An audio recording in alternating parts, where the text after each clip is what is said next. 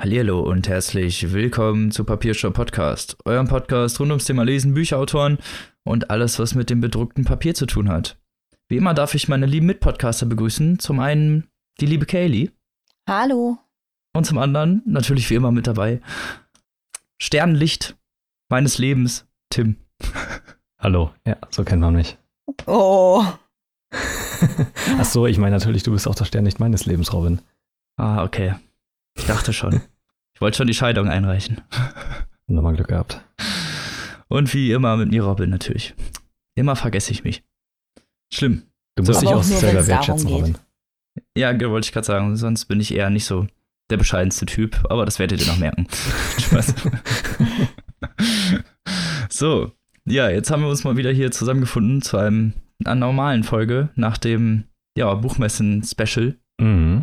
Und unserer Klassenfahrt, unserer klassischen, die nicht so klassisch war. Ja, genau. Oder beziehungsweise eigentlich nach unseren Standards schon wieder, aber. Ja, gut. Wir haben mal ein bisschen was Neues versucht in der Folge. Ich finde, die ist auch ganz gut geworden. Ja, ich kann dazu nicht so viel sagen, ich habe es nicht gehört. Also nur das, was du mir geschickt hast. Ich bin ein bisschen faul, was sowas angeht. Das ist okay. Ich habe ja nur meine ganze Arbeit da reingesteckt. Meine ganze Liebe. Und sein Herz und seine Seele und seine Tränen und sein Blut. Genau, aber ist okay, wenn du dir es nicht anhörst. In Ordnung. Und sämtliche andere Sekrete. Verdammt. Aber ich weiß aus internen Quellen, dass du dir die Folgen eigentlich auch nicht anhörst. Plot-Twist. Was? Was? Jetzt mal ganz ehrlich, wer hört sich dann auch gerne auf Aufnahme reden? Dann, wenn ich das mache, wie bei mir, in 1,5-facher Geschwindigkeit in Chipmann-Qualität. Oh Gott, sind wir süß. Wir sind so süß. So muss man das machen als Profi. Ist so. Irgendwann machen wir mal so einen How-To-Podcast. Aber geben nur so Falschinfos. Das wäre ganz was klare Empfehlung, auch wenn ihr mal einen scheiß Tag habt, einfach auf 1,5-fache Geschwindigkeit stellen. Dann wird alles gleich viel schöner. Das mache ich tatsächlich immer. Fun Fact. Oh. Aber bei Spotify wird die Stimme nicht so lustig verzerrt wie bei mir. Nicht? Ja, das stimmt. Oh, das macht das irgendwie komisch. Spotify macht das normal, so dass die Stimmen normal klingen, aber trotzdem schneller. Hm. Oh, wie langweilig. Dann müssen wir mal bald eine Folge nur als Chipmunks aufnehmen. Oh Gott. Die armen Leute. Oh. Die armen Leute, Kaylee. Ich finde uns entzückend. Ich habe mich die ganze Zeit zu Tode gekichert, als ich das gehört habe. Naja, so, aber jetzt sind wir wieder bei der normalen Folge und wie so eine normale Folge immer anfängt, normalerweise sagen wir, was wir so getan haben. Habt ihr irgendwas Spannendes zu erzählen, bevor wir zum Vorgeplänkel kommen? Ich habe tatsächlich richtig viel gemacht. Ich war in der letzten Aufnahme auch nicht dabei und ich war in der Zwischenzeit auf 3 Konzerten. Ich habe angefangen, Sekiro zu spielen. Ich habe ganz viel gearbeitet und fast nichts gelesen. Und damit habe ich so den Großteil meiner Zeit verbracht. Viel zu tun hat, ne? Ja. Tim ist irgendwie der Einzige hier mit einem Leben. Habe ich auch das Gefühl. Schön. Ja, aber sonst, Kaylee, ich höre aus deinen sarkastischen Worten, dass du nicht so viel getan hast. Ach, es geht. Sekiro kann man natürlich jetzt nicht außen vor lassen. Da fließt ja entsprechend alles an Freizeit rein, was gerade nicht irgendwelchen Verpflichtungen zufällt. Jo, fühle ich. Zugegeben. Dann hatte ich wirklich ein Vorstellungsgespräch gehabt, weil ich ja derzeit noch dieses Loch in meinem Leben ein wenig mit was verantwortungsbewusstem Geldeinbringenden aufzufüllen versuche. An diesem Punkt eine Anekdote. Ich habe tatsächlich im Vorstellungsgespräch, macht es nicht nach, gesagt, wie traurig wenig ich momentan zu tun habe. Mit diesen Worten. Tut es nicht. Ich habe noch keine Antwort erhalten, aber ich bin mir nicht sicher. Kaylee, entwaffnende Ehrlichkeit. Ja, das ist der Schlüssel zum Erfolg. Genau, das war es leider gewesen. Ja, so. Ich weiß nur nicht, wie es ankam. Und sonst bricht derzeit leider eine Geburtstagsflut innerhalb der Familie über mich herein. So, dass Dennis, mein Freund, gestern Geburtstag hatte, jetzt heute der Geburtstag meiner Schwiegermutter in Spee war. Und dann noch einige Geburtstage folgen werden, wo es dann Geschenke zu kaufen galt und Vorbereitungen zu treffen und Kuchen zu backen. Und ja, das füllte so meine vergangene Woche ziemlich gut aus. Familienmitglieder anzuschreien, dass sie einen Teil beitragen sollen. Immer diese Sachen. Die Klassiker. Familie. Schlimm sowas. Wie schaut es denn bei dir aus, Robin? Spektakulär wie immer habe ich nicht so viel gemacht, außer Sekiro spielen und lesen. Doch, ich war zwischendurch arbeiten, ja. Und Uni fängt jetzt wieder an. Das finde ich nicht so schön. Stimmt, Semesterbeginn. Mhm. Das finde ich insgesamt nicht so toll, aber kann ich nichts gegen machen. Aber ja, sonst habe ich nur gearbeitet und sonst nicht so viel gemacht. Wie gesagt, sehr spektakulär. Auf Sekiro kommen wir, denke ich, auch nochmal. Sekiro ist auch ziemlich zeitfressend. Ja, das stimmt. Also. Aber ich denke, da kommen wir auch nochmal an anderer Stelle drauf zu sprechen, wenn wir es alle durch haben. Denke ich. Oh ja. Wird es dann nochmal so ein Nachtgeflüster-Super-Sonder-Ding geben? Vermutlich, ja. Weil da wird es sehr viel Diskussionsstoff geben, glaube ich. Oh ja, oh ja. Mhm. Genau, aber zu den wichtigen Themen unserer normalen Folge, und zwar dem Vorgeplänkel.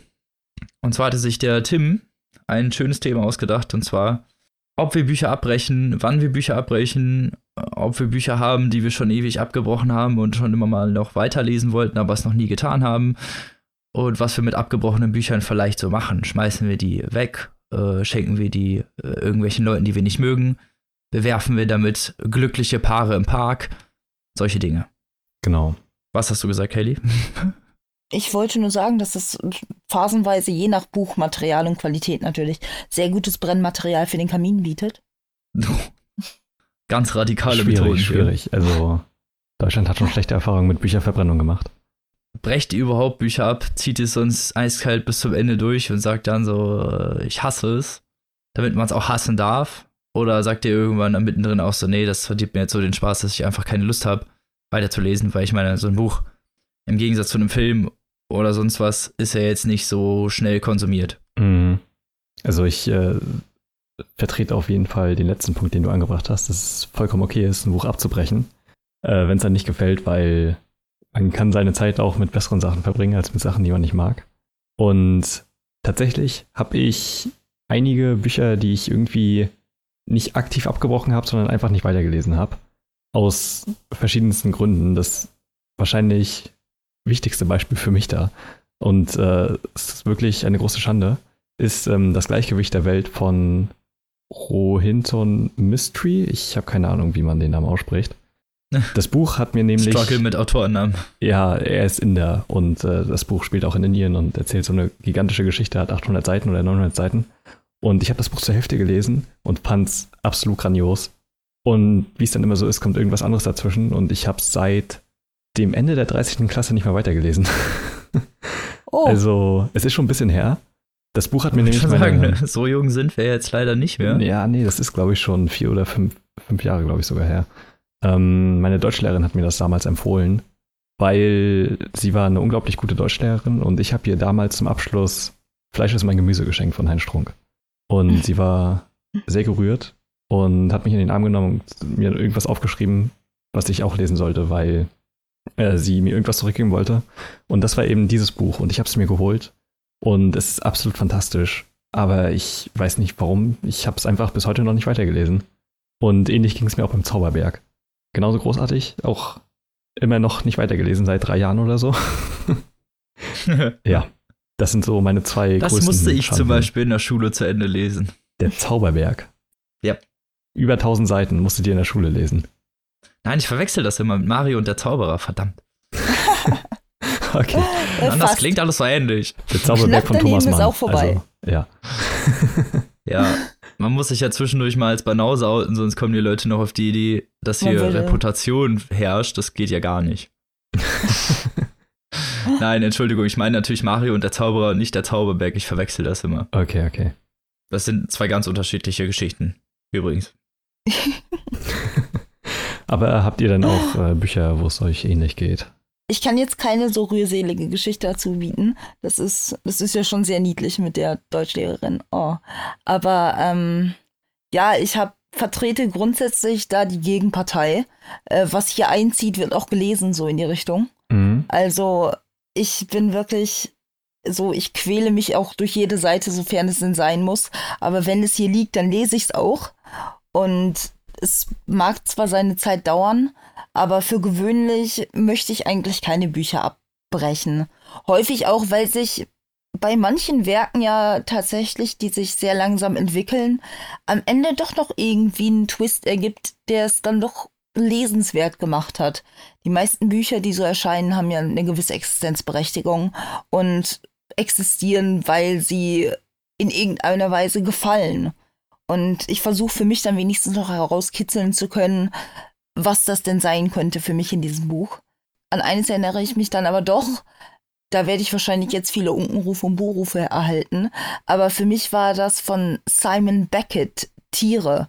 Das ist diese Geschichte um einen mental etwas zurückgebliebenen Typen, der Menschen, weil er so in seinem Pub vereinsamt anfängt, Menschen in seinen Pub zu locken und dann bei sich in den Keller zu sperren. Und das Ganze ist natürlich auch auf seine mentale Verfassung zugeschnitten. Das heißt, auch der Schreibstil orientiert sich sehr nach diesen eher stupiden, simpel gefassten Gedankengängen und Sätzen. Und Gott, fand ich das anstrengend. Also das war mir wirklich, das hat mich aufgeregt. Das hat mich wirklich schon geärgert, wie das geschrieben war. Das war eine Nummer zu drüber, ja? Ja, das war wirklich, also ja, Authentizität, 100 Punkte, voll erwischt. Aber das hat mich einfach, das hat so an meinen Nerven genagt, dass ich es einfach irgendwann in die Ecke geschmissen habe, gesagt habe, weißt du was, Becke, du kannst mich mal. Und das war es dann mit diesem Buch gewesen. Und da war ich phasenweise echt am Überlegen, ob ich es rauswerfe, noch während ich es gelesen habe und dann am Ende einfach nur kapituliert habe und gesagt, nee, das muss ich mir jetzt wirklich nicht weitergeben. Und das ist wirklich das einzige Mal, dass ich mich daran erinnere, ein Buch beiseite gelegt zu haben und zu sagen, nee, ich gebe auf. Das ist ja auch mal was. Ich sehe es meistens für durch, ziehe es halt eigentlich auch bis zum Ende durch. Gibt es sehr seltene Fälle, bei denen ich das nicht mache. Lustigerweise, seit wir den Podcast betreiben, habe ich eigentlich keine Zeit mehr. Also wenn ich ein Buch eigentlich mir nicht gefällt, dann habe ich eigentlich keine Zeit, dann noch 300 Seiten zu lesen, wo ich dann weiß eigentlich, da wird nichts mehr. Mhm.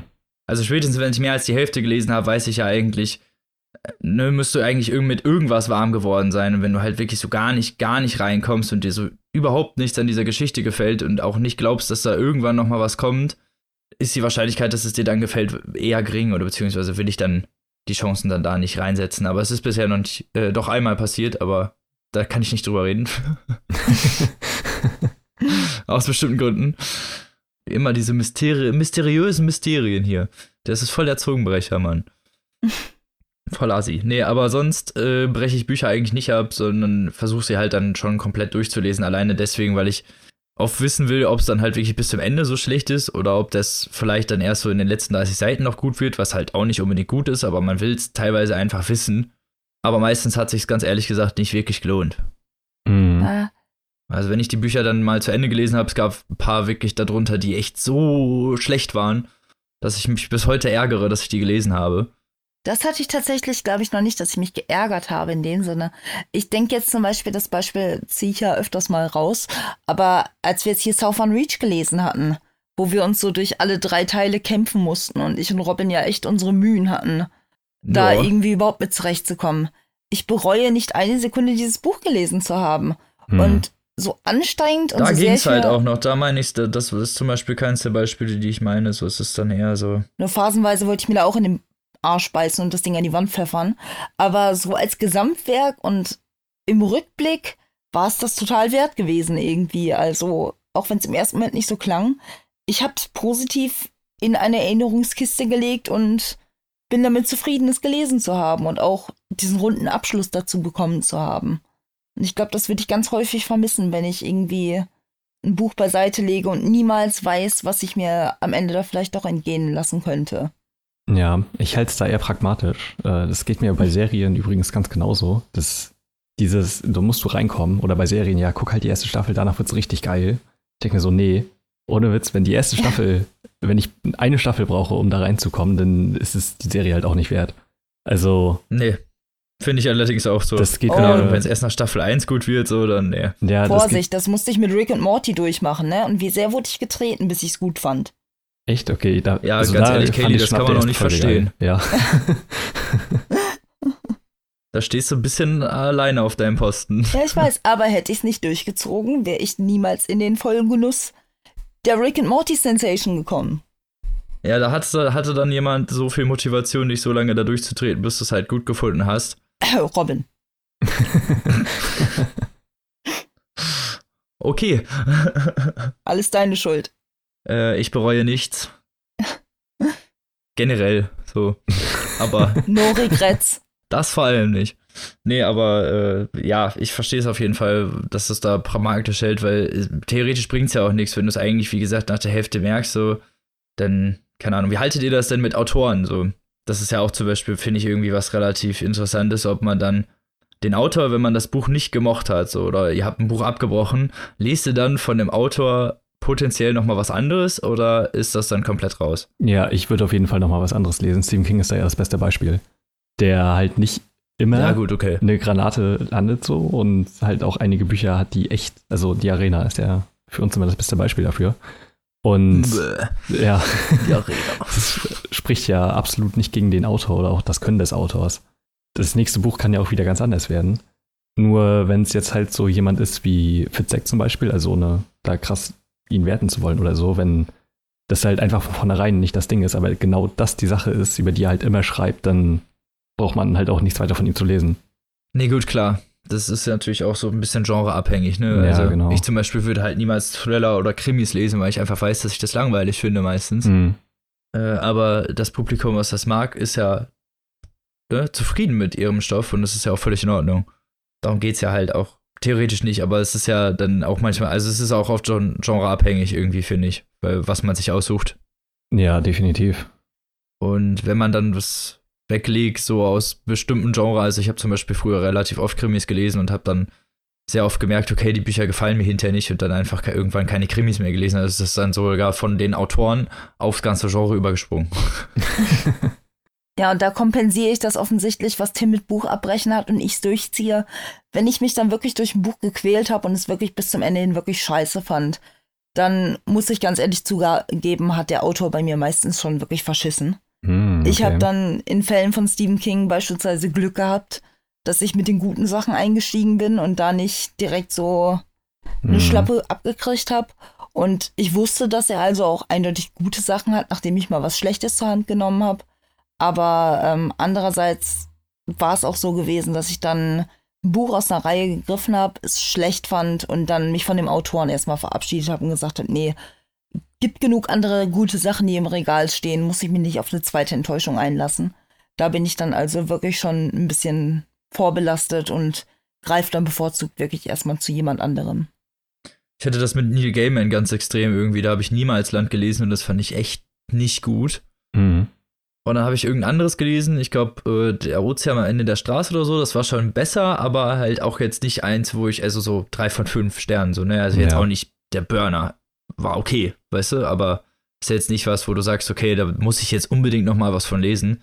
Und dann habe ich American Gods gelesen, das war wieder richtig gut. Und da bin ich immer so sehr zwiegespalten, wenn der irgendwas rausbringt, wo ich mir dann denke, ja, das wirklich so meinen Geschmack trifft, so, der so 3, einer von 3, so, ist halt critical, so, ne. Und deswegen, weiß ich nicht, ist das bei Autoren auch teilweise ein bisschen schwierig, finde ich, einzuschätzen. Gut, viele Autoren schreiben ja oft immer im selben Genre, da weiß man zumindest, was man ungefähr bekommt. Aber da kannst du ja auch nicht immer, ja, dich drauf verlassen. Ja. Sagen wir es mal so. Ja, definitiv. Also fazitmäßig, sagen wir es mal so, es ist ja eigentlich alles vertreten. So, wenn man irgendwie Bücher abbricht, finde ich das halt auch auf jeden Fall gerechtfertigt, weil wenn man dann seine Zeit damit nicht verbringen will, okay. Aber prinzipiell spricht ja auch nichts dagegen, das Buch dann einfach zu Ende zu lesen und zu gucken, ob einem vielleicht das Ende nochmal gefällt. Ja, definitiv. Und was tut ihr so mit abgelehnten Werken? Achso, ja, stimmt. Ich weiß nicht, ich tue die meistens in diese Bücherkisten, die es bei uns gibt, so, ja, öffentliche Büchereien. Oh ja. Also die, glaube ich, so eine Bücherzelle. Die häufig an Bushaltestellen und so weiter stehen, wo jeder nehmen und reinlegen kann, was er möchte. Weil, ne, nur weil ich die Geschichte schlecht fand, muss das ja niemand anderes schlecht finden und die Bücher sind ja an sich nicht unbedingt Schund, ne, ist ja nur nicht meine Präferenz meistens und deswegen denke ich mir, vielleicht hat jemand anderes Spaß daran. Aber verkaufen ist mir bei sowas dann halt, ganz ehrlich, Bücher, wie viel Geld kriegt man für Bücher noch so, also. Ja, das stimmt. Dann muss ich das wegschicken, glaube ich, nicht mal, so wirklich. Also wenn man nur Bücher wegschickt, weiß ich nicht, also ja, bisher hat sich das für mich nicht wirklich rentiert, deswegen. Nee, da kommt es schon wirklich sehr stark auf das Buch an. Was macht ihr denn mit euren? Also ich überlege gerade, ob ich schon mal ein Buch abgebrochen habe, weil ich es zu schlecht fand. Weil ich nehme mir eigentlich schon eher was, von dem ich wenigstens erahnen kann, dass es mir ansatzweise gefällt. Deswegen weiß ich es gar nicht.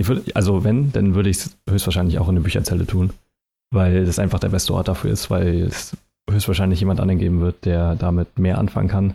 Und genau, Und du, Kaylee? Ich hatte gerade auch überlegt, ich habe ja das Glück, dass ich bisher noch nicht so viele Bücher hier liegen habe, wo ich sagen würde, die sind totaler Schund. Deswegen war da die Anzahl von Büchern, die irgendwie woanders ein Zuhause gesucht hätten, bisher relativ gering.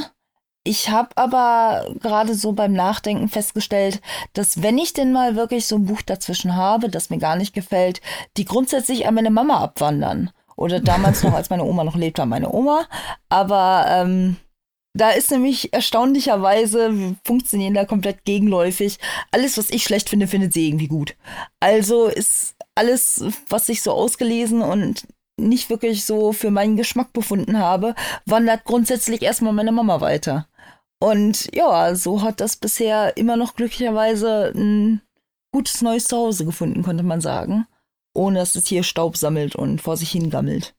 Und das ist doch gut. Ja, das ist ja dann, passt ja gut zusammen, vor allen Dingen, wenn ihr dann sozusagen so ineinander greift, dass sie immer das nicht gut findet, was du nicht gut findest, dann findet es ja im Endeffekt eine Verwertung und dann, wenn das ein verlässliches System ist, gibt's ja eigentlich nichts Besseres. Eben, also und andernfalls, wie ihr schon sagt, diese öffentlichen Bücherregale.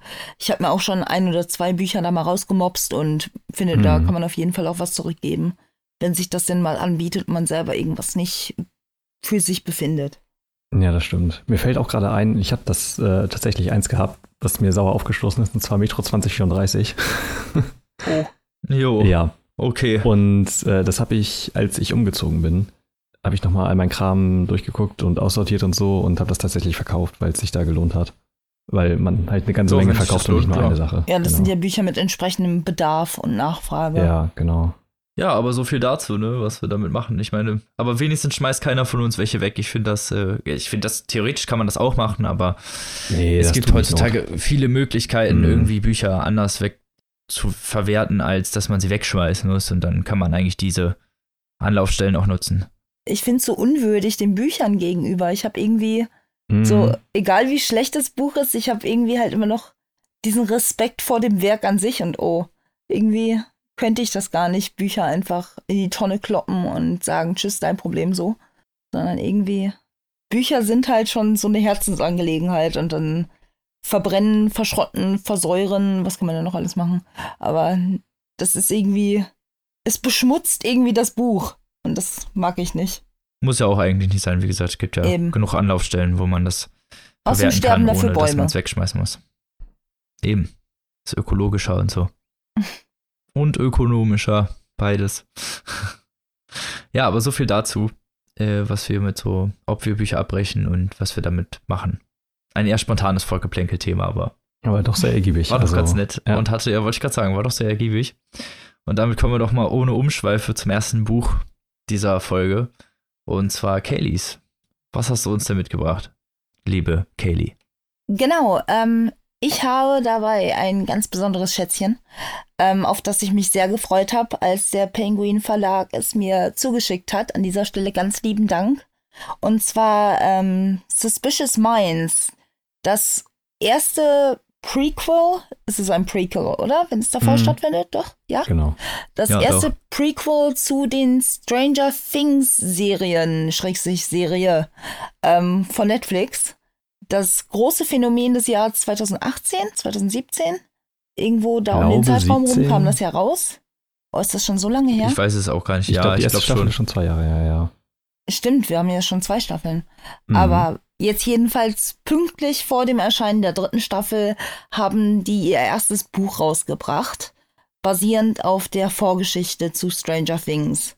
Und da ich die Serie schon so genossen habe und mitgefiebert habe, war das, als ich es gesehen habe, habe ich mich direkt draufgeworfen, muss man sagen. Und habe mich enorm darauf gefreut, was denn kommen würde. Weil man wird ein wenig in die Vorgeschichte zu Elfies, ja, man könnte sagen Entstehung, eingeleitet. Weil das Ganze behandelt thematisch das Leben ihrer Mutter. Elfies Mutter, Terry Ives, wird ja in der Serie, ohne jetzt spoilern zu wollen, hier und da grob angerissen. Und ihr traumatisierter Zustand wird ja behandelt, ohne dass da weiter drauf eingegangen wird. Man weiß nur, irgendwas ist mit ihr geschehen, irgendwas in den Hawkins Laboratories, die da in der Serie auch behandelt werden und ein großer Fixpunkt sind. Und was genau mit ihr passiert ist, erfährt man ja nur hin und wieder in seicht angerissenen Rückblicken. So richtig einen Reim machen kann man sich aber ja nicht richtig drauf. Und genau diese Geschehnisse umgreift der erste Prequel-Band Suspicious Minds. Das Ganze spielt im Sommer 1969, also knapp, so 15 Jahre vorher zu den Ereignissen in Hawkins rund um unser Vierergespann. Und zu dem Zeitpunkt ist Elfies Mutter Terry selber noch Studentin und eine lebensfrohe Natur, soll man ihr später gar nicht anmerken, wenn man da sieht, wie sie komplett lethargisch und schon fast braindead in ihrem Sofa da sitzt.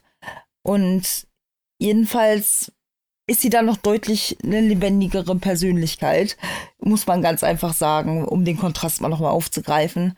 Denn Terry ist, wie ich schon sagte, selber Studentin, sehr, sehr aktivistisch unterwegs, mit großen Plänen für ihre Zukunft, für die Zukunft von Amerika, hat sehr früh gelernt, für ihr Recht einzustehen, sich selbst eine Stimme zu geben und ihrer Meinung eine Stimme zu geben und ambitioniert, die Welt irgendwie zu verändern, irgendwas Gutes für unsere Welt zu tun.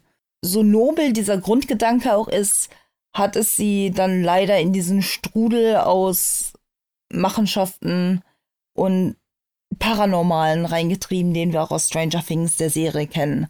Und zwar ist es so, dass sie eines Tages mit ihrem Partner, ihrer Schwester Becky, die ja später auch die Pflege für sie übernimmt, und einigen Freunden zusammenkommt. Die haben eine niedliche kleine Studentenbude, wie wir sie alle wahrscheinlich momentan noch beziehen.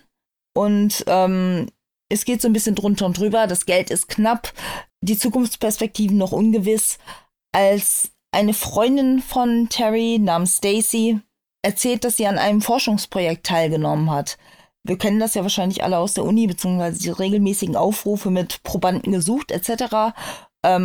Auf so eine Anzeige hat sie sich gemeldet und berichtet eines Tages davon, dass ihr das alles ein bisschen zu abgefuckt ist und sie das Ganze abbricht, weil sie angeblich, was sie glaubt, mit LSD behandelt wurde. Keiner wusste so genau, mit welchem Ziel das Ganze passieren würde. Keiner wusste, welche Dinge denn genau erforscht werden sollen, aber die Erfahrung, selber daran teilgenommen zu haben, war wohl ziemlich abgefuckt, weswegen sie meinte, das Geld wäre es ihr keinesfalls wert. Terry an dieser Stelle hellhörig geworden, denkt sich, diese $15, die ausgeschrieben wurden, könnte sie gut gebrauchen. Das entsprach zu diesem Zeitpunkt etwa einer Monatsmiete. Also ich würde mich auch drauf stürzen, wenn ich ganz ehrlich bin. Eine ganze Monatsmiete für einen Termin in einem Forschungslabor, cool, mache ich. Dachte sie sich ähnlich, mit dem Hintergedanken, sie könnte irgendwas bewegen, Forschung vorantreiben, irgendwie ihren Beitrag leisten, was so Terrys Grundmotivation für eine Menge ihrer Dinge im Leben ist. Und so überlegte sie sich dann, ob sie den Termin, den Platz von Stacy, nicht an sich reißen könnte, theoretisch, um einerseits das Geld zu bekommen und andererseits einen Einblick in das zu kriegen, was Stacy ihr so grob umreißt und was für sie relativ spannend klingt. Also ist der Entschluss gefasst, ihre Freunde stimmen ihr zu, dass das Ganze gar nicht mal so uninteressant klingt, und so verschlägt es Terry letztlich zu diesem ersten Aufnahmetermin, wo natürlich gemerkt wird, dass sie nicht Stacy ist, aber man dennoch sagt, du bist interessant genug, dich wollen wir dabei haben. Denn schon damals steckte eine bekannte Figur, Dr. Brenner, hinter der ganzen Sache, deutlich jünger zu dem Zeitpunkt natürlich noch, aber nicht weniger ambitioniert und mit fragwürdigen Motiven.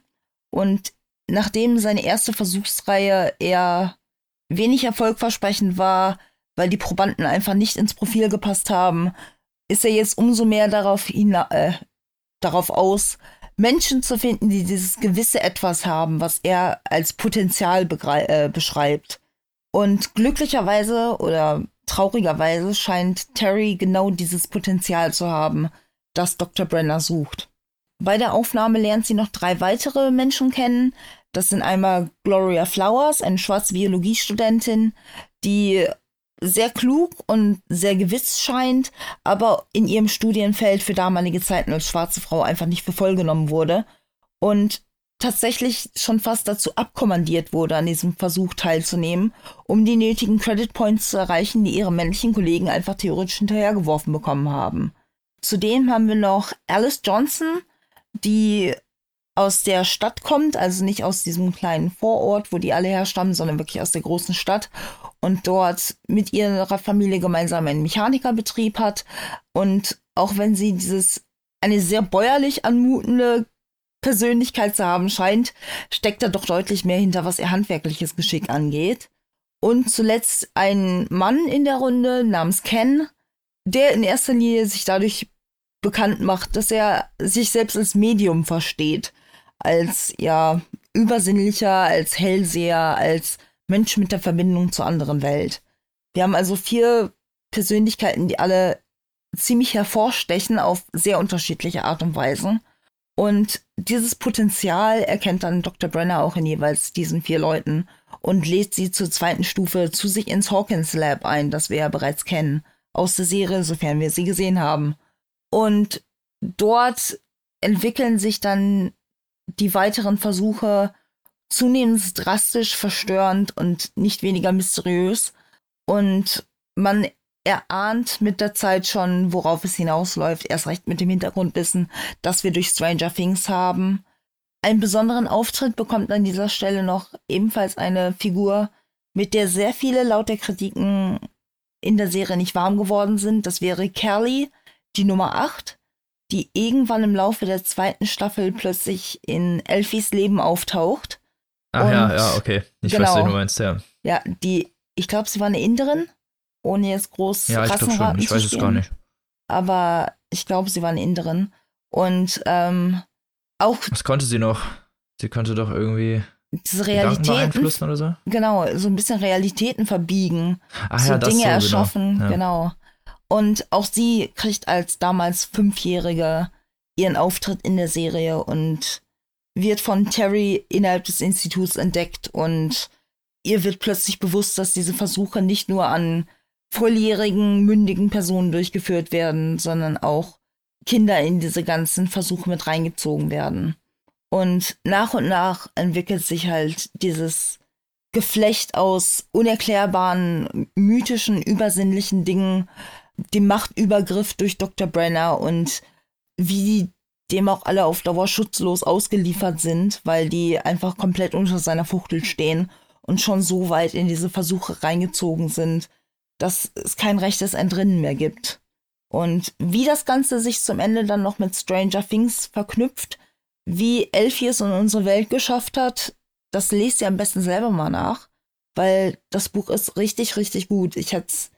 Wie bei den Bioshock-Büchern war ich mit einer gewissen Vorsicht dabei, Vorfreude ja, aber mit einer gewissen Vorsicht, mit einer gewissen Skepsis, die angebracht ist. Durchaus. Die Franchise-Produkte halt so mit sich bringen. Der Name Gwenda Bond, der Autorin, der hat mir bisher auch nichts gesagt. Ich weiß nicht einmal, ob sie noch etwas anderes geschrieben hat, woher sie bekannt sein könnte. Und war dementsprechend auch dahingehend vorsichtig und dachte, was kommt denn auf dich zu? Aber es hat sich ein sehr rundes, schönes Bild gegeben mit neuen Ideen, die die Autorin hat einfließen lassen und bestehende Atmosphäre aus der Serie. Die Sprache ist sehr, sehr angenehm zu lesen und jetzt nicht anspruchslos, aber genau der Thematik gerecht, würde ich sagen. Und also deswegen, halt auch nicht zu literarisch Effekte erheischen, sodass es dann irgendwie zu anstrengend wird, das zu lesen. Ich meine, ist ja Unterhaltungsliteratur irgendwie. Genau, das hat man ja häufig in diesem mysteriösen Bereich, in diesem mythischen Bereich, dass da gerne auch hochgeschwurbelt wird. Und das ist sehr, sehr bodenständige Literatur, die auf den Punkt ist, ohne jetzt auf Details zu verzichten, die das Ganze anschaulicher machen. Also ich fand es wirklich sehr gut zu lesen. Es hat auf jeden Fall Spaß gemacht, ohne Ende. Es ist eine gelungene Ergänzung und ich hoffe, weil sie angekündigt haben, dass es der erste Band ist, dass da noch weitere Folgen werden und es noch mehr Background-Infos zu der ganzen Geschichte gibt. Wäre eigentlich eine ganz coole Sache. Frage an der Stelle, ohne dass du jetzt spoilern musst, werden denn die, sagen wir mal, Hintergründe wirklich vernünftig auch erklärt? Also hat man dann wirklich auch so ein richtiges Prequel, dass man sagen kann, okay, jetzt verstehe ich wirklich Teile der Serie besser, oder ist es halt dann doch in den Teilen ein bisschen aussagelos?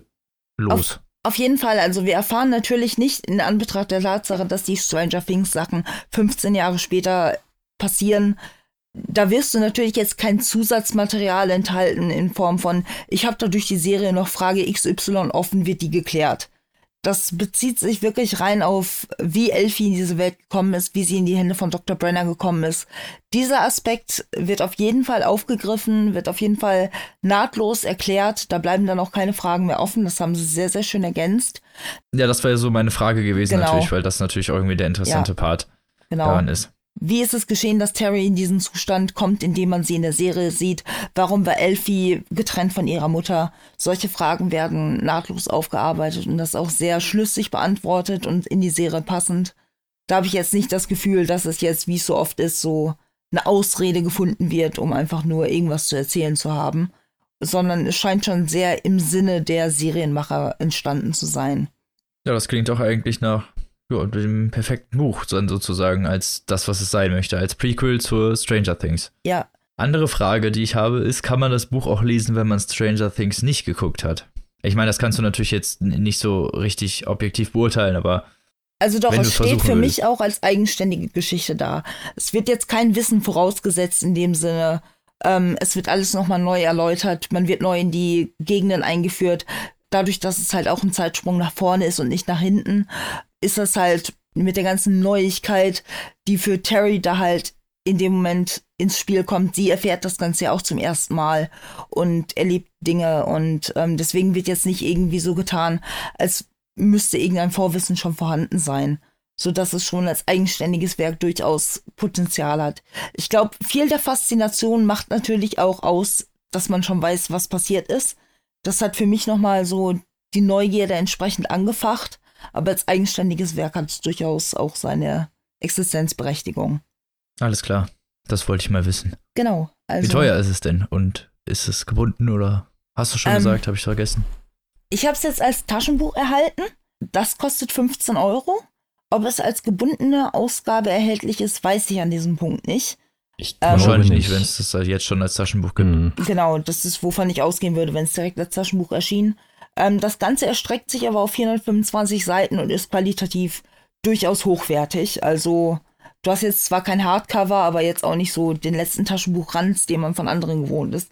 Das Ganze fühlt sich schon qualitativ auf jeden Fall hochwertig genug an, als dass man sich damit zufrieden geben kann, könnte man sagen. Also... Das klingt auch gut. Genau. Ja, sehr schön.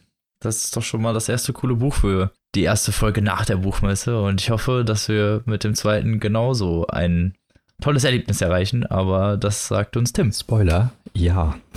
Wow, ja. Direkt steigt er mit seinem Fazit ein. Ja, da kenne ich nichts. Sowas. Nein, also mein Buch ist Scharnow von Bela B. Felsenheimer, dem Drummer und einem der Sänger der Band Die Ärzte. Hat vielleicht schon mal der eine oder andere gehört. Könnte man kennen. Beste Band der Welt. Ganz genau. Vielleicht hat das schon mal der eine oder andere gehört. Man weiß es ja nicht. Ja, eben. Und es handelt sich jetzt hier um seinen Debütroman.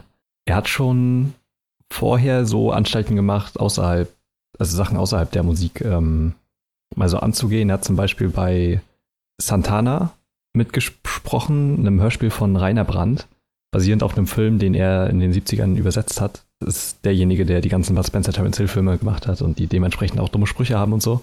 Und da hat Bela B. schon die Hauptrolle gesprochen. Ja, auch schon sehr gut, wie ich finde.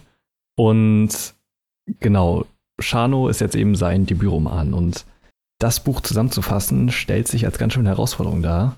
Wollte ich gerade sagen, das ist nämlich gar nicht so einfach. Könnte ein wenig schwierig werden. Also ich würde mal behaupten, dass Scharnow ist eine Stadt in Brandenburg im Norden Berlins. Eine Vorstadt, die im Schatten von Berlin steht und halt selber eigentlich nicht wirklich irgendwas zu bieten hat. Und eher ein Dörfchen, ne? Ja, also, genau. Von der so Mentalität her auch. Das ist wahr, ja. Entschuldigung, wenn ich jetzt irgendwas vorausgenommen habe. Schön gesagt.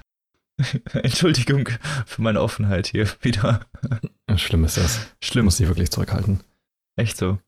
So, ja, Scharnow, eine Kleinstadt im Norden von Berlin. Und ja, Dreh- und Angelpunkt dieser Handlung, könnte man sagen, ist der Supermarkt. Es ist zumindest mal eine gute Ausgangslage, um irgendwie klarzukommen auf das, was da so abgeht. Denn im Supermarkt passieren direkt im ersten Akt des Buches quasi mehrere Sachen auf einmal. Die wohl wichtigste Sache ist, dass der Supermarkt überfallen wird.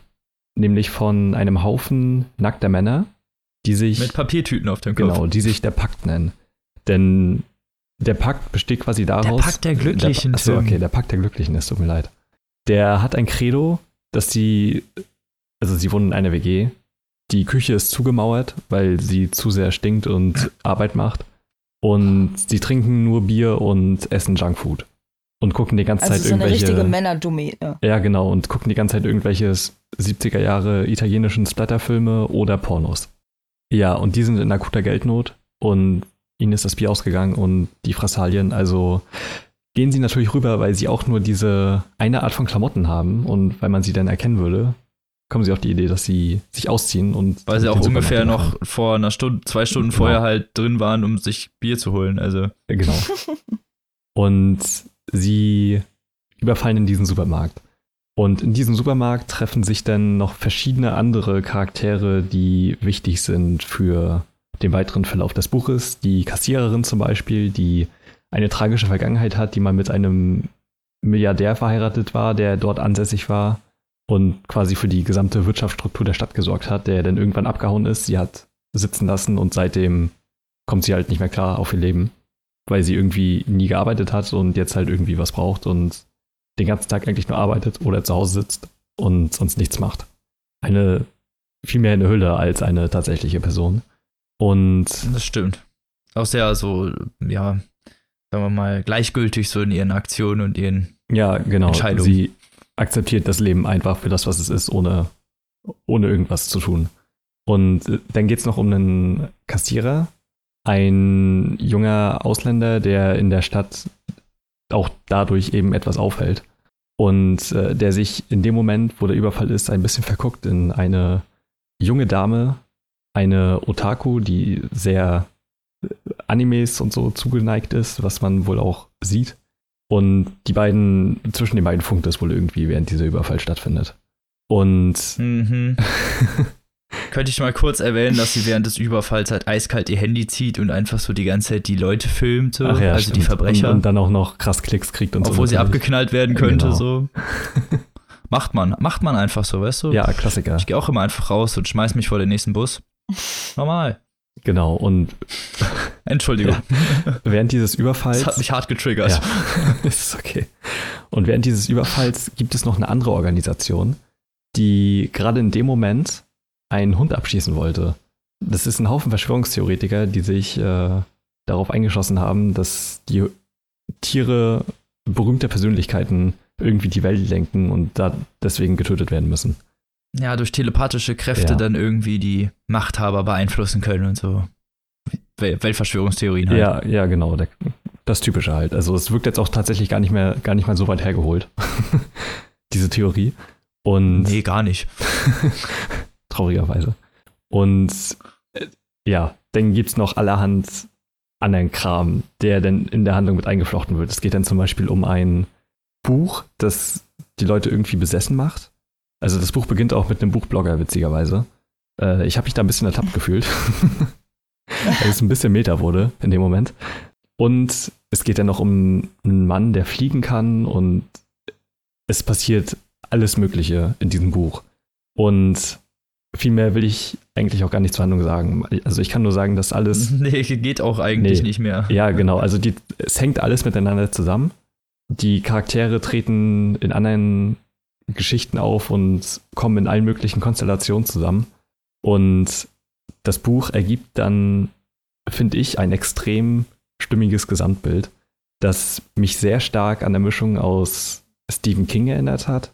So von der ganzen Kleinstadtthematik und auch wie groß es aufgezogen ist. Es gibt eine ganze Bandbreite von Charakteren und ja, auf jeden Fall, die alle irgendwie auch ihre eigenen Macken haben und mit ihrer eigenen Sprechweise reden und so. Also es wird auf jeden Fall schon ziemlich genial eingeflochten. Ja, genau. Und eben auch so gut, ja genau, miteinander verflochten so, dass es halt am Ende ein stimmiges Gesamtbild macht. Und es hat dann auch noch so einen leichten Twin Peaks-Vibe, weil hinter jeder Fassade steckt quasi irgendwie noch was Düsteres. also jeder Charakter hat irgendwie noch ein düsteres Geheimnis oder irgendeine Hintergrundgeschichte oder so, die in dem Buch dann erläutert wird und halt aber auch was von Heinz Strunk, was man vielleicht schon gemerkt hat an dem Pakt der Glücklichen. Vor allem der sticht halt heraus durch seine Ekelhaftigkeit und es ist absolut widerlich, was die machen. Boah, Junge, die sind echt super widerlich. Ja. Ist halt wirklich so. Und es wird auch wirklich, es werden sehr eklige Sachen sehr detailliert beschrieben, was mich halt eben doch sehr stark an Heinz Strunk hat denken lassen. Ja, auch so mit dieser Leichtigkeit, mit der diese vulgären und wirklich echt üblen Dinge beschrieben werden. Ja. Wo man sich, als wäre es halt Alltag, so, und man sitzt da die ganze Zeit und denkt sich, wow. Mhm. Oh. Vor allem auch, wie die Splatterfilme und so beschrieben werden. Bela B hat ja sowieso einen Hang zu Horror und so. Und man hat gemerkt, dass er da anscheinend ziemlich doll drin ist. Er konnte dann auch die Regisseurin nennen und was weiß ich alles. Das war... Ja, er ist da schon auf jeden Fall anscheinend Fan. Also, ja. Ich weiß, wovon er zumindest redet. Von diesen frühen Splatterfilmen kenne ich auch ein paar. Das ist natürlich nach heutigen Standardmaßen ein bisschen veraltet. Sind auch sehr schwierige Filme und war auch eine sehr merkwürdige Zeit. Ja, auf jeden Fall. Es wird auch immer sehr komisch, irgendwie dann dieses Gore gerne mal mit irgendwelchen Softcore oder auch gerne mal Hardcore-Porno-erotischen Stücken gefüllt. Also es ist eine sehr, sehr seltsame Mischung, wo man sich echt denkt, was ist das für ein Publikum? Ja, ist halt wirklich so. Ja, Robin? Nein, ich habe eher an mich selbst gedacht. Ach so, okay. Also, ich bin bekennender großer Fan von Splatter-Trash und Gore und Aber, also das ist halt richtig harter, ekliger, dreckiger, billiger Tobak hauptsächlich aus den 70ern in Italien war dieses dieses Genre halt extrem vertont. Teilweise indiziert und so. Hm? Kennt ihr Cannibal Holocaust? Ja. Der Film wird da natürlich auch angesprochen und natürlich gucken sie den auch. Ja, genau. Ja, auf Deutsch hat er so einen ganz komischen Titel irgendwie. Ich habe den vergessen. Egal. Ja, ein... Kenner werden wissen, wovon wir reden. Genau. Schwierig auf jeden Fall. Ich finde es extrem beeindruckend, dass das ein Debütroman ist, weil, also erstens ist es halt nicht selbstverständlich, dass ein guter Musiker halt auch gute Romane schreiben kann, sondern das Buch bedarf halt, glaube ich, eigentlich schon sehr viel Talent und eigentlich Übung, was jetzt nicht unbedingt ein Debütroman ist. Also es ist kein Kammerspiel oder so, sondern es sind sehr viele Charaktere, sehr viele Schauplätze. Da zum einen den Überblick zu behalten und das zum anderen auch so gut zusammenzuführen. Ich fand es echt krass. Ja, finde ich auch. Also mich hat es an so Sachen wie so Schicksalsfilme erinnert. Ich weiß nicht, ob ihr das kennt. Ich glaube, der Film heißt 21 oder so. Ja, oder Lola Rent oder so. Genau, wo es dann immer so zu einer bestimmten Uhrzeit mehrere Personen beleuchtet werden und das dann hinterher zu einem stimmigen Gesamtbild zusammengefügt wird, so ist das hier auch. Und wie du schon gesagt hast, so mit den ganzen Charakteren, also es sind wirklich irgendwie, weiß ich nicht, fast 30 oder handelnde Personen, so roundabout. Mal mehr, mal weniger wichtig, so, aber es ist halt auf jeden Fall schon eine Menge. Und ich finde das krass, wie gut man sich das merken kann. Also ich habe nicht einmal dieses Personenverzeichnis gebraucht. Ja. Und dabei gibt es halt relativ viele Charaktere. Ja, das ging mir genauso. Und ich habe echt krasse Schwierigkeiten, mir Namen zu merken. Aber Bela B schafft es halt wirklich, irgendwie jeden Charakter so einen eigenen Spin zu geben und man weiß sofort, wo man ist. Also selbst wenn man den Namen irgendwie jetzt nicht auf der Stelle rafft, wenn man kurz weiterliest und die Situation rafft, dann weiß man auch sofort, wer gemeint ist, was alles passiert ist und so. Und das fand ich wirklich krass, weil ich, wie gesagt, sonst wirklich Schwierigkeiten habe, mir Namen zu merken. Und er das... Na, ich bin da ganz auf deiner Seite. Also ich meine, bei deutschen Namen, finde ich, geht's sogar noch. Ja. Aber... Ich kann das auf jeden Fall verstehen, dass es dann nicht, vor allem bei so großen Personengeflechten, gar nicht mehr so einfach ist, das dann irgendwie noch nachzuvollziehen, wer jetzt wer war. Genau, und ich muss dann noch mal kurz auf das Hörbuch zu sprechen kommen, weil, also ich habe beides als Rezensionsexemplar bekommen, vielen Dank an der Stelle. Und das Hörbuch ist nämlich extrem gut. Also Bela B liest es selber und er hat eine sehr angenehme Sprecherstimme und liest es auch extrem gut vor. Boah, finde ich auch, wirklich, also nicht, dass ich irgendwie sagen möchte, dass ich es nicht erwartet hätte, aber es war wirklich sehr gut, die Qualität der Hörsprecherstimme ist doch schon echt krass. Ja, gut. Liest es also wirklich angenehm. Auch beeindruckend. Ja, auch das ist nämlich nicht selbstverständlich, dass ein guter Autor gleichzeitig ein guter Vorleser ist. Nee, auf keinen Fall. Und das Hörbuch hat halt noch mehr zu bieten als einfach nur Bela B, denn es ist auch teilweise mit so hörspielartigen Szenen unterlegt. Also es gibt mal so leichte Musik oder Geräuschkulissen oder. Ja, oder wenn irgendwer am Telefon ist, ist das dann mit so einem bestimmten Telefon-Equalizer bearbeitet, so dass man dann halt immer so ein bisschen immersiv noch mehr in die Szene reingezogen wird. Ja, und es gibt auch noch eine Frau, die so gewisse Rollen spricht, was halt sehr gut zur Gesamtstimmung passt und so. Und echt sehr krass, also mit wenig Mitteln und ja eigentlich sehr kleinen Stellen hat es eine extrem große Wirkung gehabt, zumindest auf mich. Und ich fand das wirklich sensationell. Also das Hörbuch ist auch sehr zu empfehlen. Ja, dafür kann ich nur so unterstreichen. Genau. Und ich weiß nicht, viel mehr bleibt mir eigentlich nicht zu sagen, außer dass es wirklich großartig war. Ich es sehr lesenswert finde. Ich glaube aber auch, dass es einigen ein bisschen zu abgefahren sein könnte.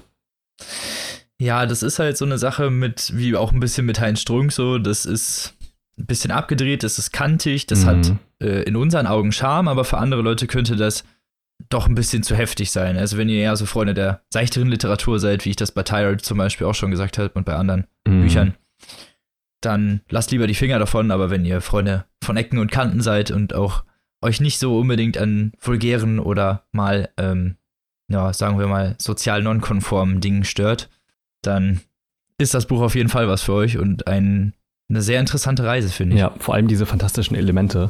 Also mich hat's halt einfach, also ich habe es gar nicht hinterfragt. So, natürlich kann da jetzt ein Typ fliegen und natürlich ist er jetzt ein Buch böse. Das ist voll okay für mich.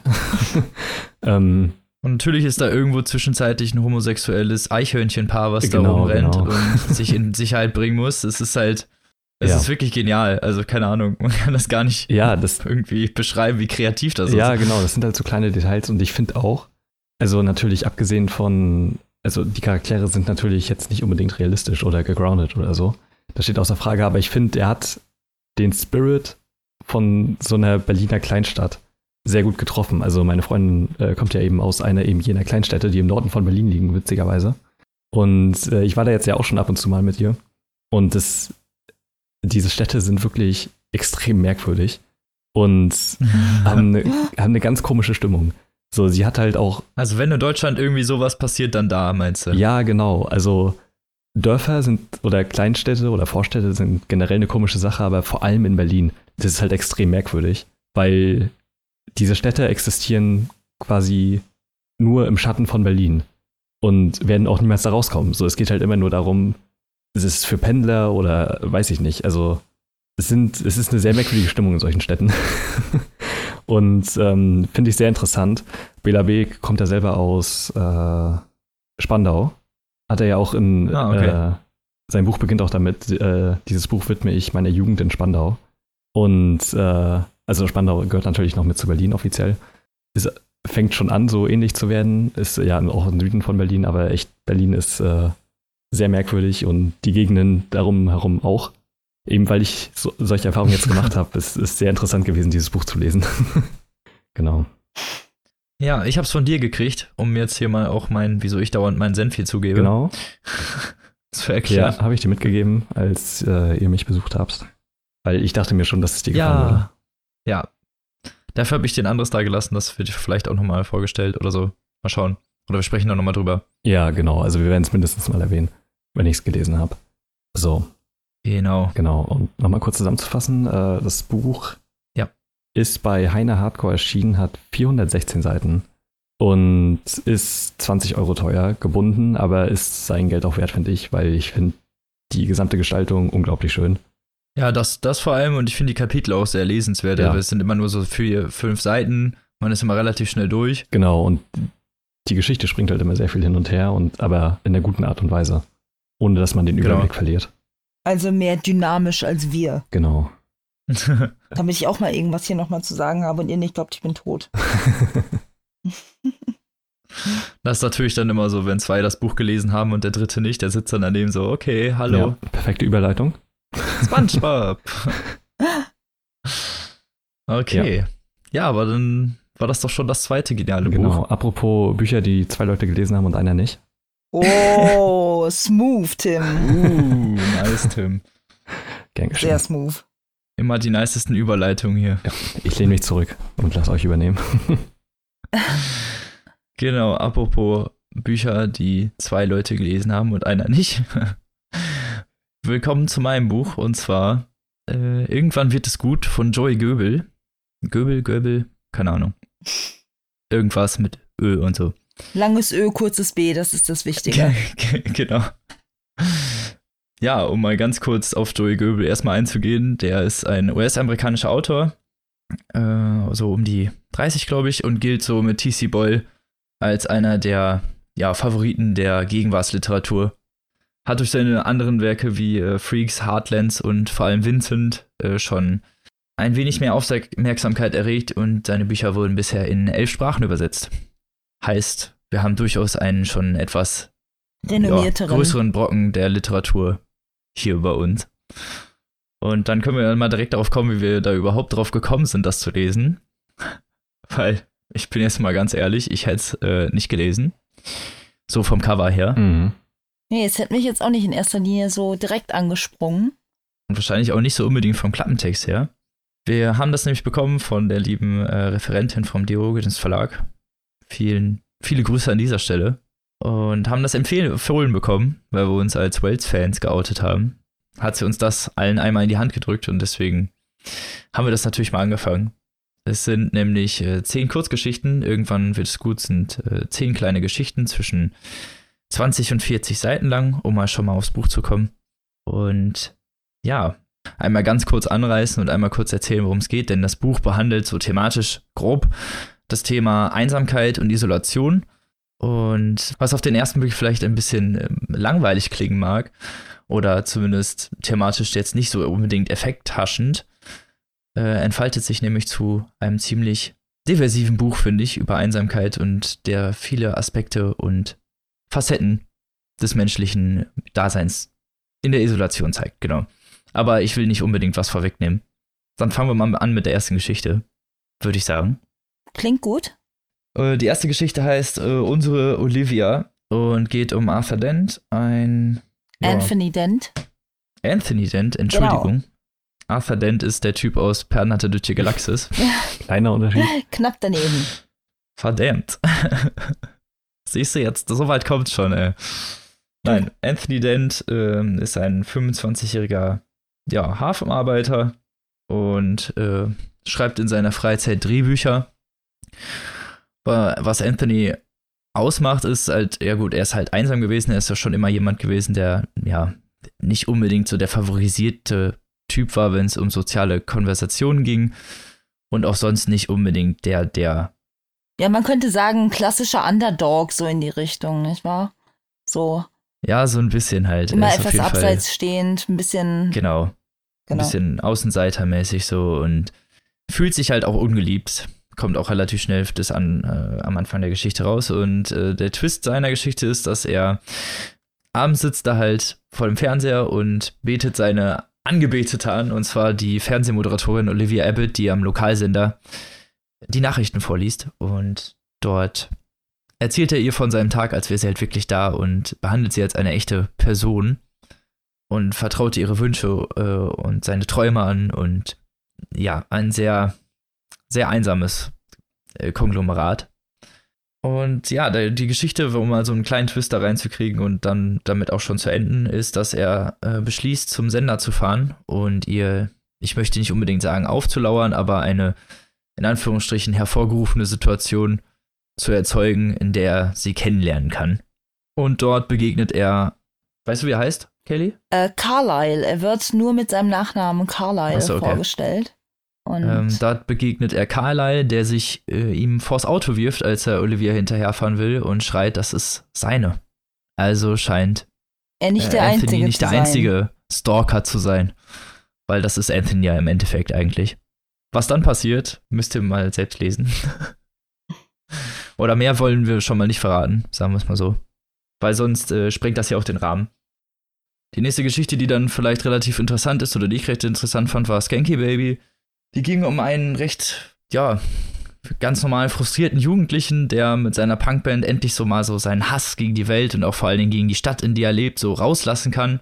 Was ich vielleicht noch nicht erwähnt habe, alle Charaktere leben nämlich in einer Stadt. So eine Moberly, eine Kleinstadt in Kentucky. Und ab und zu gibt es auch einmal Easter Eggs auf andere Geschichten, das ist aber eher so ein Verweis. Aber das nur so am Rande. Und ja, der Jugendliche... Wie heißt er, Kaylee? Du hast hier die Infos. Luke Birkall Genau, der Luke Birkall, der will dann mit seiner Band ein Konzert geben und macht das so, sagen wir mal so stellt das alleine auf die Beine und sucht sich extra Leute dafür und ist auch ziemlich nervös vor dem Konzert und wie das Ganze läuft und ob das dann so läuft, wie er sich das vorstellt. Mal schauen, ne? Die nächste oder eigentlich schon fast die letzte, weil es sind jetzt doch nur 3, die ich dann vorstellen würde, weil mehr habe ich eigentlich gar nicht, die ich so super interessant fand, war das Antikmarktmädchen. Das ein junges Mädchen, das oft mit ihren Eltern auf dessen Antikmarkt rumhängt, wo dann so Leute Stände kaufen können, um ihre Sachen zu verkaufen. Wo sie dann den 75-jährigen Mr. Bainham kennenlernt, der sich schnell zu ihrem Freund muschiert, halt jetzt nichts Sexuelles, sondern einfach nur, die unterhalten sich gerne. Er findet, sie ist ein aufgewecktes junges Mädchen, aber sie ist halt in einem Alter, wo andere Leute gerne lästern. Und das bekommt ihren sozialen Status halt nicht so gut und wie sich das Ganze dann auch ausläuft und was das so für Folgen für sie hat, weil sie kommt eigentlich nicht mit den Leuten in der Schule so gut zurecht, sondern ist eher mit Erwachsenen befreundet oder kommt mit denen auf jeden Fall besser zurecht. Und wie sich das Ganze dann so ausspielt, verrate ich an der Stelle nicht. Aber wie ihr so durch die Geschichten jetzt vielleicht schon gemerkt habt, ist es alles so verschiedene Aspekte von Einsamkeit. Vielleicht hat Kaylee ja noch 2 Geschichten oder so, die du als Favoriten vorstellen würdest. Oh, ich fand die eigentlich alle ziemlich gut, alle auf verschiedene Art und Weisen. Eine zum Beispiel, die 8, die hieß Bubbles, wo es darum ging, dass Samantha Carlisle, ich frage mich immer noch, ob das eine Parallele zu der ersten Geschichte ist, die du vorgestellt hast. Ist es. Ist es? Ja. Ich vermute es gleich mal. Da gibt es Anspielungen drauf, irgendwo zwischenzeitlich im Text. Und da ist es halt dieses Mutter-Tochter-Gespann, die sich Sorgen um die geliebte Oma macht, die sich diese riesige deutsche Dogge angeschafft hat. Und genau, namens Bubbles. Genau, die immer wieder zu skurrilen Situationen führt, weil das Vieh zum Beispiel an Omas Füßen rumnagt, etc. Und während Oma... Oder Oma umwirft und sich dann gerne mal an ihr Oma vergreift. Genau. Und... Oma hat in diesem Hund offensichtlich ein Ventil gefunden, um ihre späte Einsamkeit im Rentnerdasein irgendwie zu umgehen. Und das ist ja schon eine relativ interessante Art und Weise, das Thema zu betrachten und da dran zu gehen. Oder aber die Moral von Nerds, wo der Ehemann Dan Whittaker aus einer der vorigen Geschichten, der da schon einmal Erwähnung findet, seine Depressionen und seine Gefallsucht, könnte man fast sagen, darin kompensiert, dass er irgendwann dem Rat seiner Therapeutin folgt und einem Radiomoderator, gegen den er eine tiefe Aversion hegt, anfängt, Hassmails zu schreiben.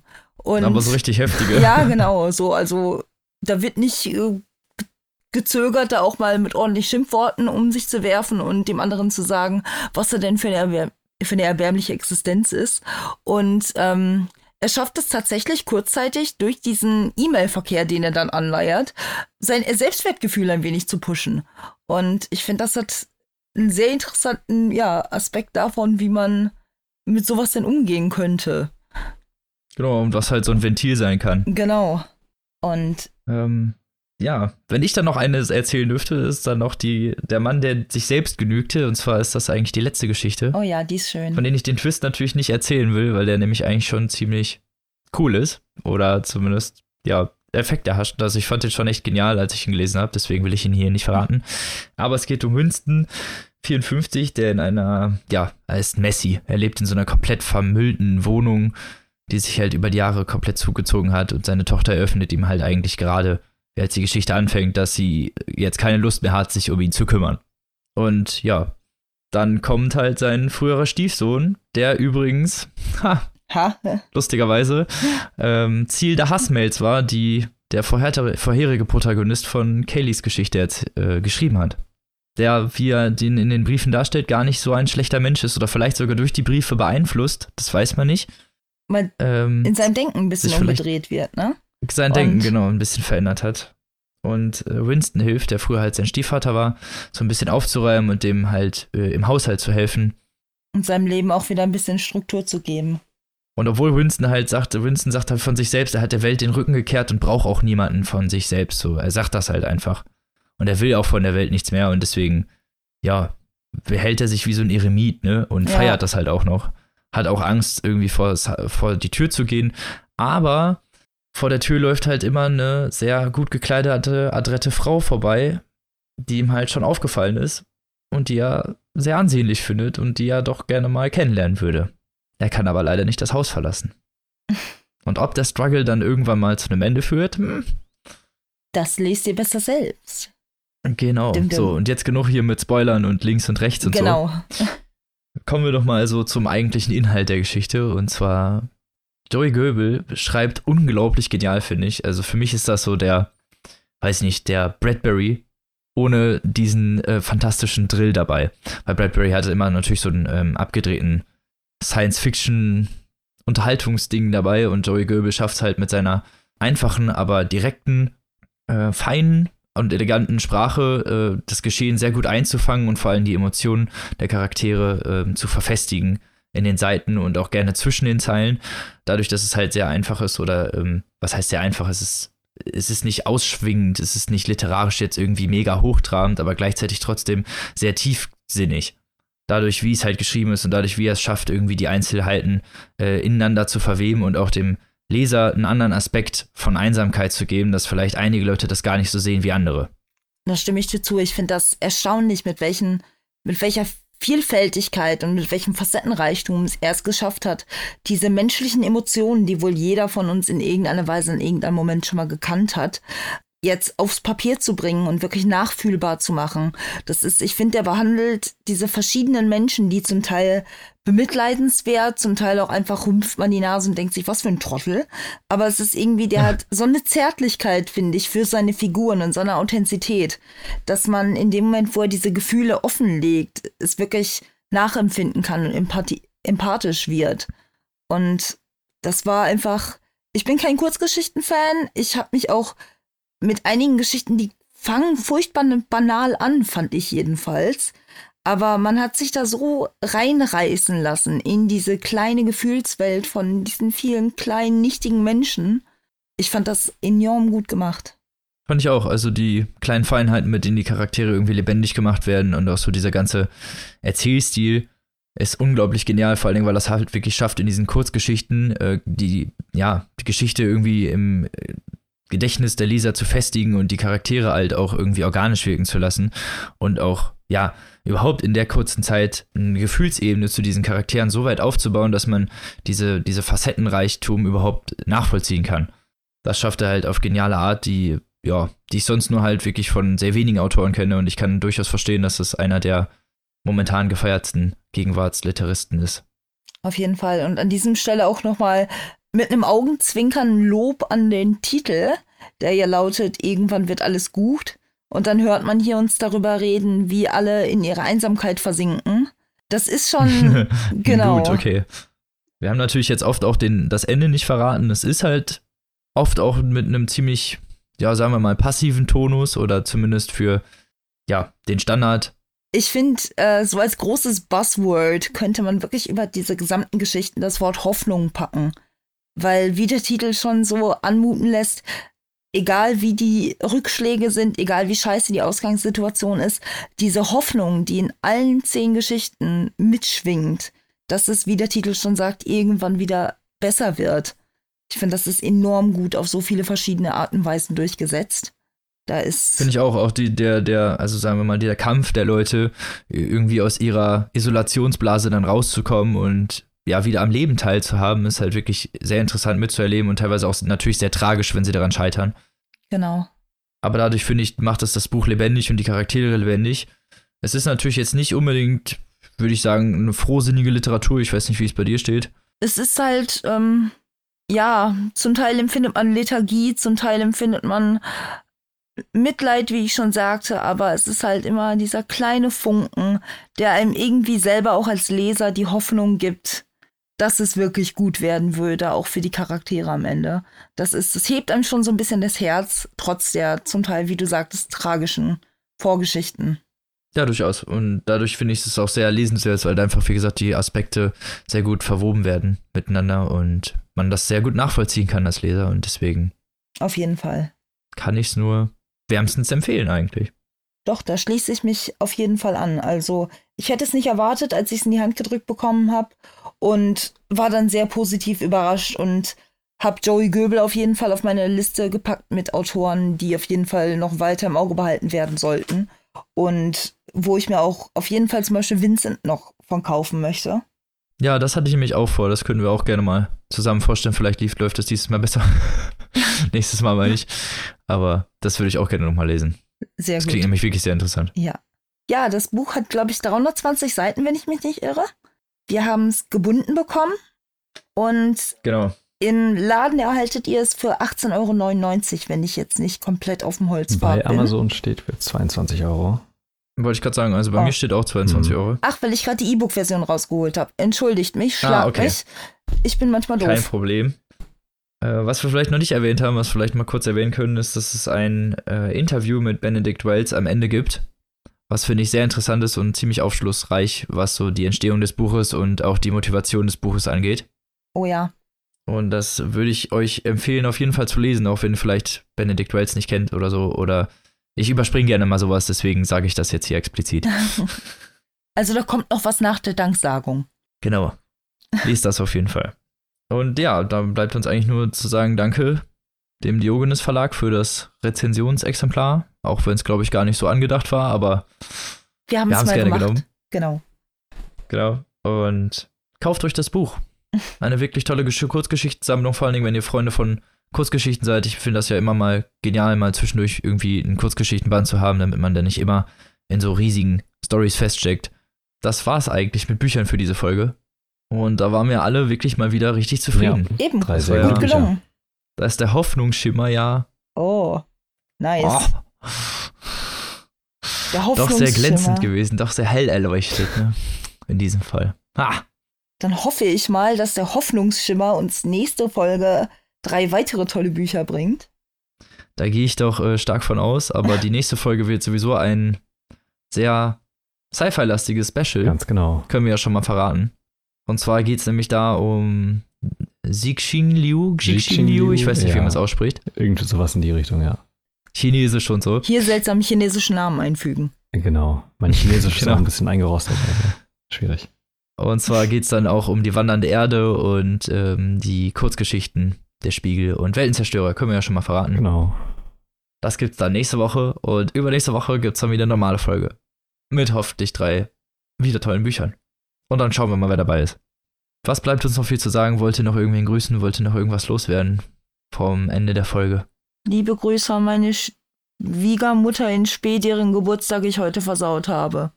Es tut mir leid. Falls sie das hört, wird sie dir bestimmt spätestens jetzt verzeihen. Also, die wird mir den Arsch treten, das ist vollkommen zu Recht. Wäre aber geknickt, du. Nein. Kannst aber zurücksauer sein. Dann bleibt mir eigentlich nur zu sagen, falls ihr eins der Bücher euch gefallen hat oder ihr Interesse habt, das zu kaufen, würden wir uns natürlich freuen, wenn ihr die Affiliate-Links unten benutzt. Genau, es gibt eine große Auswahl, nicht nur Amazon. Genau, es gibt eine große Auswahl. Ab jetzt sollten da eigentlich auch genial Lokallinks dabei sein. Also könnt ihr aus allem wählen. Und genau, so viel zu dieser Folge. Wir wünschen euch eine schöne Woche, eine lesenswerte Woche. Wir hoffen, dass ihr genauso tolle Bücher lesen werdet wie wir. Vielleicht sogar eins wie aus der Folge. Und hoffen, dass wir euch nächste Woche wieder begrüßen dürfen. Und bis dahin, lest was Gutes. Und tschüss. Tschüss.